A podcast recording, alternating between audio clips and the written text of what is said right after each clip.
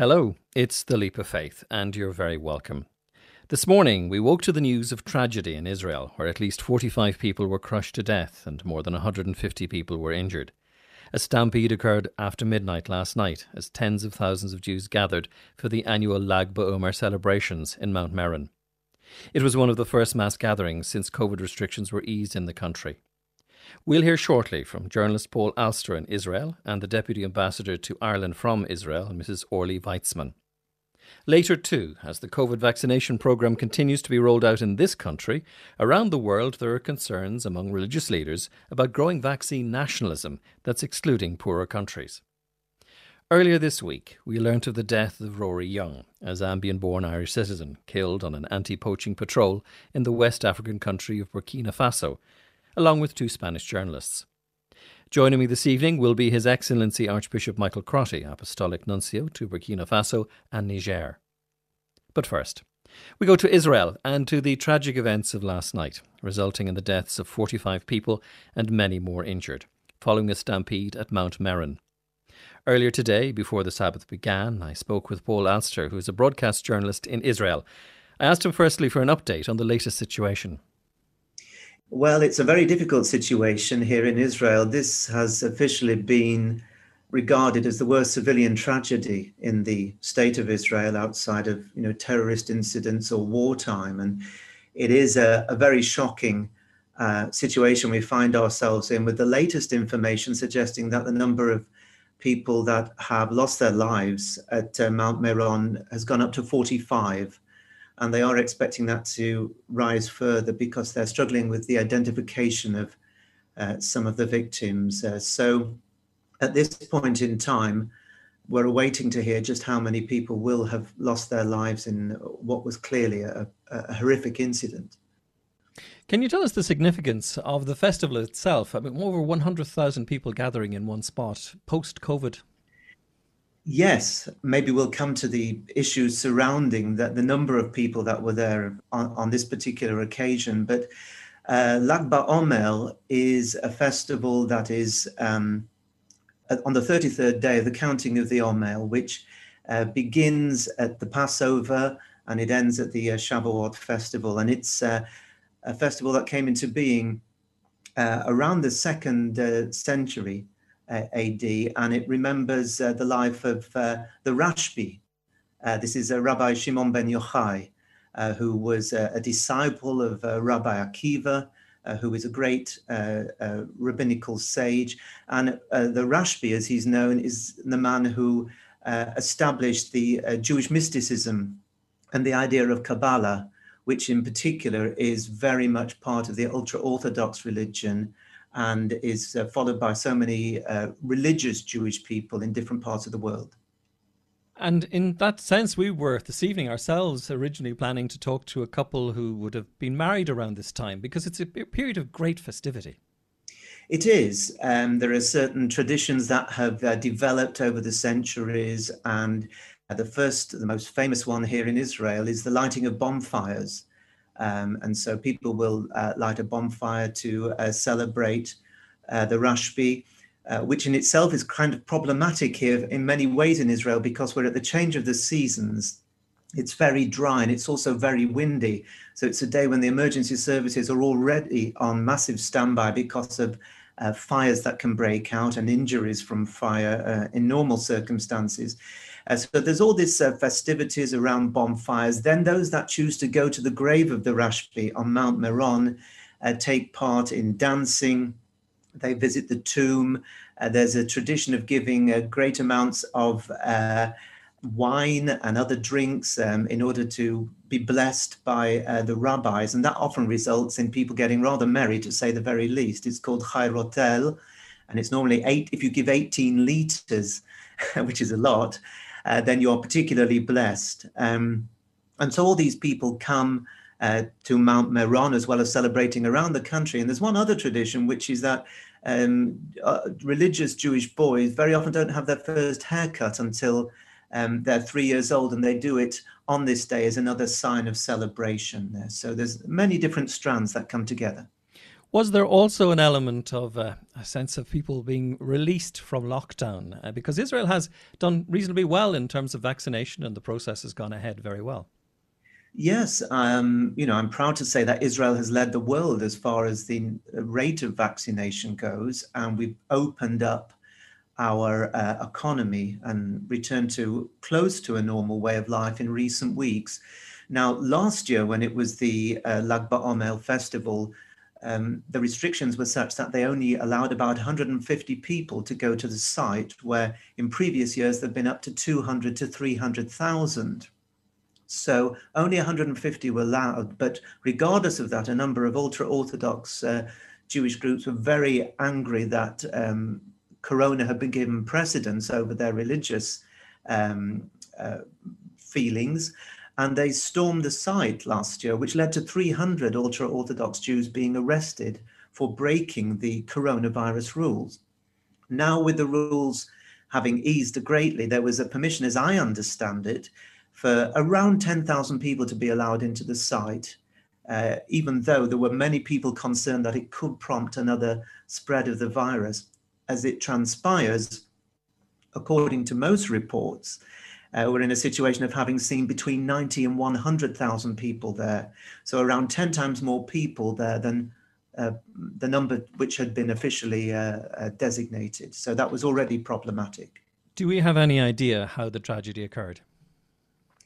Yes, according to uh, eyewitnesses, there is a staircase that leads uh, down to one of the main buildings, uh, where which has, been known as a bottleneck and um, because so many people were drinking and there was so much uh, alcohol and water and all sorts of things, the staircase, which has been worn very smooth over the many, many centuries of people going to this site, uh, was wet. And it's understand that people slipped. And that started the crush because people were so crushed into this bottleneck area that unfortunately um, people were not able to uh, get out. And uh, David Horowitz, who's for me Israel's foremost um, journalist, uh, English language journalist, who, who is the founder of the Times of Israel, he's just published a piece uh, before I spoke to you, and he's titled it Mount Meron, the disaster everyone knew was waiting to happen. And that is really, I think, a sense that everybody saw this. I've also seen one of um, a very senior rabbi uh, going on national television and being very critical of the ultra Orthodox leadership for having pushed to increase the numbers of people there and for having encouraged people to go beyond the limit of the numbers that were originally designated. And this has resulted in this uh, tragedy this uh, weekend at what should have been such a great celebration. And it's a symptom, I believe, of the direction in which Israel is going at present. Paul Alster, thank you for joining us on the Leap of Faith tonight. Thank you very much, Michael. I also spoke earlier to Israel's Deputy Ambassador to Ireland, Mrs. Orly Weitzman. Expressing condolences, I asked her what information was available at the present time. Um, so right now, um, there's not. We don't know much uh, about the events themselves. We're still trying to to figure out what happened, and I'm sure things will will be looked into very deeply in the next few days. It is, however, clear that there has been a very tragic event, but right now Israel and the people in Israel are focused on still identifying the bodies and uh, supporting um, the, the, injured and the families of the bereaved in, in the process. And of course, with the Sabbath in place, there will be um, there won't be any funerals or any activity until that's passed. So some of the funerals are happening are happening now before the Sabbath, and the rest probably will happen after. Yes. I understand that many people have been contacting the embassy to offer their condolences in the wake of the tragedy we know that this is a day of mourning for, for Jews uh, all around the world, and we've received uh, many condolences from many um, from many parts of the world, from many people, both in Ireland and other places, and we appreciate all the um, all these sentiments and messages of condolences. And this is a day for us all to get together uh, in mourning and in thinking of of, uh, of these tragic events. Deputy Ambassador, thank you for joining us on the program tonight. Thank you. Next this evening, as many of the world's developed countries continue the rollout of the various COVID 19 vaccines, it's estimated that more than 85 of the world's poorer countries could be waiting until 2023 for access to the medication. Earlier, I spoke with Rosamond Bennett, Chief Executive of Christian Aid Ireland, an organisation which is part of the People's Vaccine Alliance, and asked her about her concerns. Um, our concerns are the fact that, uh, you know, in Ireland, you know, we do wish that the rollout of the vaccines was progressing a little bit more quickly, um, but and compared to say the UK, for example, over half the population have received the first dose. Um, but the reality is the, it's very imbalanced against lower and developing countries. So wealthy countries have, you know, one in four wealthy countries have received a vaccine so far. That number is one in 500 for developing countries. You know, 0.2% of all COVID jabs have happened in developing countries. If you're in a higher income country like UK or Ireland, um, you will get vaccinated 25 times faster than if you were in a developing country. So it is just very unfair that in a pandemic that is affecting absolutely everyone, every age, sex, religion, nationality, that somehow getting a vaccine comes down to where you live and how much money your government has. And as an organization, are you aware what the driver is behind this? Is it economic or is there something maybe a little bit more political or nationalistic about it? Well, there are probably there are two reasons really. One is what you know the wealthier countries they put in these um, advance orders um, for the vaccine. Uh, so it comes down to money. It comes down to whether or not your country can actually afford it. Uh, most a lot of countries, developing countries, are paying more back in their debt repayments than they are in their healthcare systems, than they put into their healthcare systems. So they don't have that money to actually buy vaccines in the first place. And the second one then is obviously supply and getting access to a vaccine, which is why we are, um, and many people are supporting this temporary waiver that uh, means that really it, it allows other companies in developing countries to be able to develop a vaccine um, without the threat of reprisal from the, the larger pharmaceutical companies. Which are, of course, protected by patent, I presume. Um, yes, they're protected by patent, and you know, at the moment, the the global system, international system, can produce about three to five billion doses um, a year, and the world needs 14 billion doses a year. So this is not just going to get solved overnight. This requires a change in what's happening right now, and the only way to make that change is to free it up to allow a temporary waiver not saying this is being long term, but a temporary waiver, that means that other countries can start producing the vaccine and um, that, that they can get that vaccine out to people. Because as long as, you know, every new case uh, is a risk of COVID mutating. And so the longer we leave it and the more cases there are, the greater the chances there are of mutations and the harder it is to actually kill off this pandemic. What is the role for you know, organizations of faith and people of faith in, in, in this story? I think the, the role they're playing is actually coming together, and um, uh, it's great to see that that world religious leaders are coming together and actually calling for a people's vaccine, and putting pressure on governments uh, locally, internationally, to say, you know, we we need to change this. People are dying, and we can change this. It can be changed if we have this temporary waiver, if we have a vaccine for the people, and that is the only way that we can actually see this beginning to get under control. And I'm very fortunate. I've had my first vaccine already, and I was really feel very blessed to get it. But I also feel um, I feel very uncomfortable knowing that I'm getting it because of where I live. When you know a lot of my friends and colleagues all over the world um, will not get it this year, will not get it next year, may not get it until 2023. You were writing recently, indeed, about uh, some of the information that's coming from your colleagues in other countries, uh, in Kenya in particular. Yes, so colleagues in Kenya, the Kenyan government have said that they will be able to vaccinate 30% of the population. That is it. Um, they will start, they will do the over 50s, they will look at the people working in healthcare, they will look at people working in the tourism industry.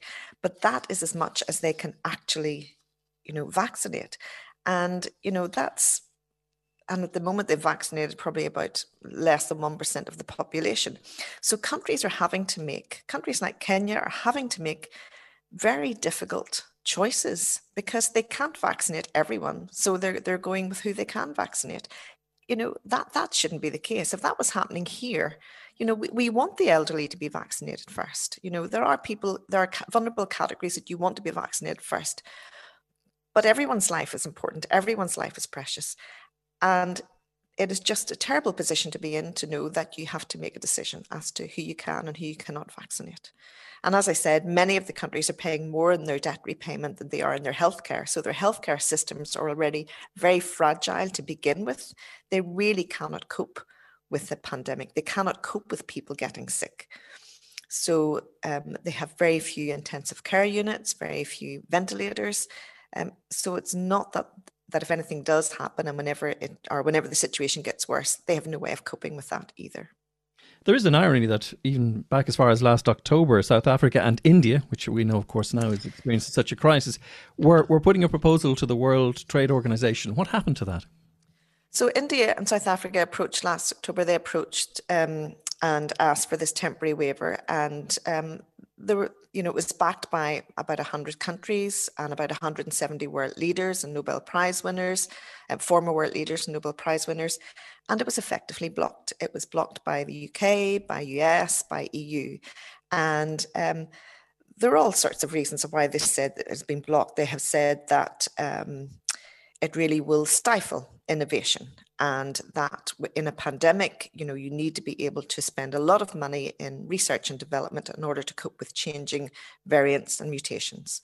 Um, but well i'm not an expert but i would say it's 1% innovation and 99% investment. You know a lot happened this year in getting those vaccines made and out. Um, the reality is we're putting you know we're putting patents before people. And you know, if we know that there's three to five billion can be made a year and we need 14 billion, then the pharmaceutical companies and the governments who have basically blocked this waiver, they need to take a back seat and they need to look at this. How can they change the situation? This is a temporary waiver. This is not about making it permanent going forward. It is a temporary waiver in the middle of a pandemic. And we have seen how so many things have changed in the last year. We've made exceptions for this rule, exceptions for that rule, because we've understood the seriousness of the situation. And Rosamond, I believe today the World Trade Organization have another meeting in relation to vaccines. So today, uh, the the World Trade Organization is going back to the they have a TRIPS uh, meeting, which uh, TRIPS stands for Trade Related Aspects of Intellectual Property Rights. And they're going back to see if a decision can be made today. And I really, really, you know, I'm hoping and praying, along with many of the other religious leaders, that uh, that a positive decision will be made today, a decision that puts people before patents, basically. Rosamond Bennett, thank you for joining us on the Leap of Faith. Thank you, Michael. Earlier this week, we learnt of the death of Rory Young, a Zambian born Irish citizen, killed on an anti poaching patrol in the West African country of Burkina Faso, along with two Spanish journalists who were there also. Burkina Faso's government officials confirmed their deaths on Tuesday. A local soldier was also abducted, but his status is unknown. Joining me from Burkina Faso is His Excellency Archbishop Michael Crotty, Apostolic Nuncio to Burkina Faso and Niger. Archbishop, you're welcome. We're talking to you under rather sad circumstances. What can you tell us? Well, thank you, Michael, for having me on this evening. Um, first of all, I would like to um, express my deepest sympathies and condolences to the families and friends and the colleagues of uh, two Spanish journalists, and uh, also to the family of uh, Rory Young, who were killed so tragically um, in Burkina Faso uh, earlier this week. And we know that they were visiting a forested area as part of uh, the cons- conservation work that they were doing. Rory would have said many times before in interviews that this very very often poaching is related to elements of poverty in, in a country. What can you tell us of the country that you're in at the moment? Well, I'm newly arrived in the country. I just got here um, last September, so I'm still learning and getting to know the country. Burkina Faso has a lot of poverty. Um, and uh, there are a lot of socio-economic problems. And unfortunately, these have contributed to the uptake in violence, uh, some of it terrorist violence, um, organized bandit groups, particularly in the border regions of, of the country. And in many of those border regions, you have uh, forested areas um, where there is a lot of um, poaching going on, and uh, and you have um, groups uh, who are basically keeping the government out of those areas. And unfortunately, that was an area which uh, Rory was traveling into um, on uh, last Monday morning uh, when this tragic attack happened by basically uh, probably um, a group that was controlling that area. Um, unfortunately, we don't have that much details yet about the exact identity of the people involved. But um, um, insofar as that they have support in those areas, it's because of uh, extreme poverty and um, you know, poaching is a livelihood for for many ordinary people, and uh, so so uh, it's a very complex uh, problem to address. And obviously, uh, Rory Young uh, was committed to addressing that uh, problem. Can you expand, if you would, for you as an, an Irishman working with the diplomatic side of the Vatican, what is your work in Africa? Well, uh, First and foremost, uh, as a papal nuncio, my role is to represent the Holy Father. I'm a papal representative, so that is my primary purpose. I so it's it ha, it's a diplomatic role. Uh, it's also a role uh, engaging with the local church. Um, so I have a representational role. So in these past months, uh, one of the great joys and opportunity I've had is starting to go around and visit different parts of the country, different parishes, and uh, to be welcomed basically on behalf of the Holy Father. So I've often said to people, thank you for your very, very warm welcome. I'm coming here as your the papal representative, and you have given me a welcome as if it was the Holy Father himself. So that is a, a great uh, joy for me to to uh, bring the presence of the Holy Father to uh, this part of of Africa. And indeed, uh, for many Irish people, perhaps they don't know too much about uh, Burkina Faso. They don't know perhaps where where it is on the map, but it is uh, a much bigger country than many people would, would imagine. the population of Burkina Faso is about over 20 million, maybe 22 million people. Um, the uh, Christian population is about uh, 25%. Um, uh, it's majority Muslim country. But uh, even though you have a small Christian minority who are overwhelmingly um, Catholic because of the uh, French uh, colonial um, background here, um, it's a very vibrant community.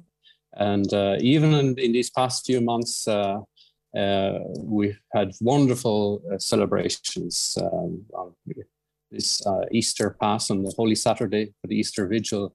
I uh, celebrated uh, the Easter Vigil ceremony in one of the parishes here in, in Ouagadougou, and it was a wonderful, warm celebration. Uh, I baptized 50 adults as Catholics and also had confirmed 60 on the same occasion. So it was quite a long night, uh, but it was a wonderful and beautiful celebration. And uh, so for me, that's one of the great joys of the of the work of of literally um, bringing the presence of the Holy Father to uh, communities uh, on the ground here in in Africa. And uh, I've been doing this in different countries and different parts of the world. Uh, uh, I started uh, my diplomatic career in Kenya in 2001, and I was there for three years, obviously as a secretary of the nunciature. So this is my first posting as, as papal nuncio. For a man born in Mitchelstown in County Cork uh, to where you are now, uh, how different has that journey been than you expected? I've, I'm used to this now after after 20 years. I've been moving around from place to place, uh, from Kenya to Canada, from Canada to Iraq and Jordan, then back uh, to Rome, and then uh, to Spain. I was uh, three years in Spain before my appointment as nuncio. So I have been uh, used to that. Um, and uh, I, I, look forward to the challenge of going to uh, a new place and a new experience. And uh, so this is my second posting in Africa. My first posting was in, in Kenya, English speaking, uh, where you had a large presence of Irish missionaries.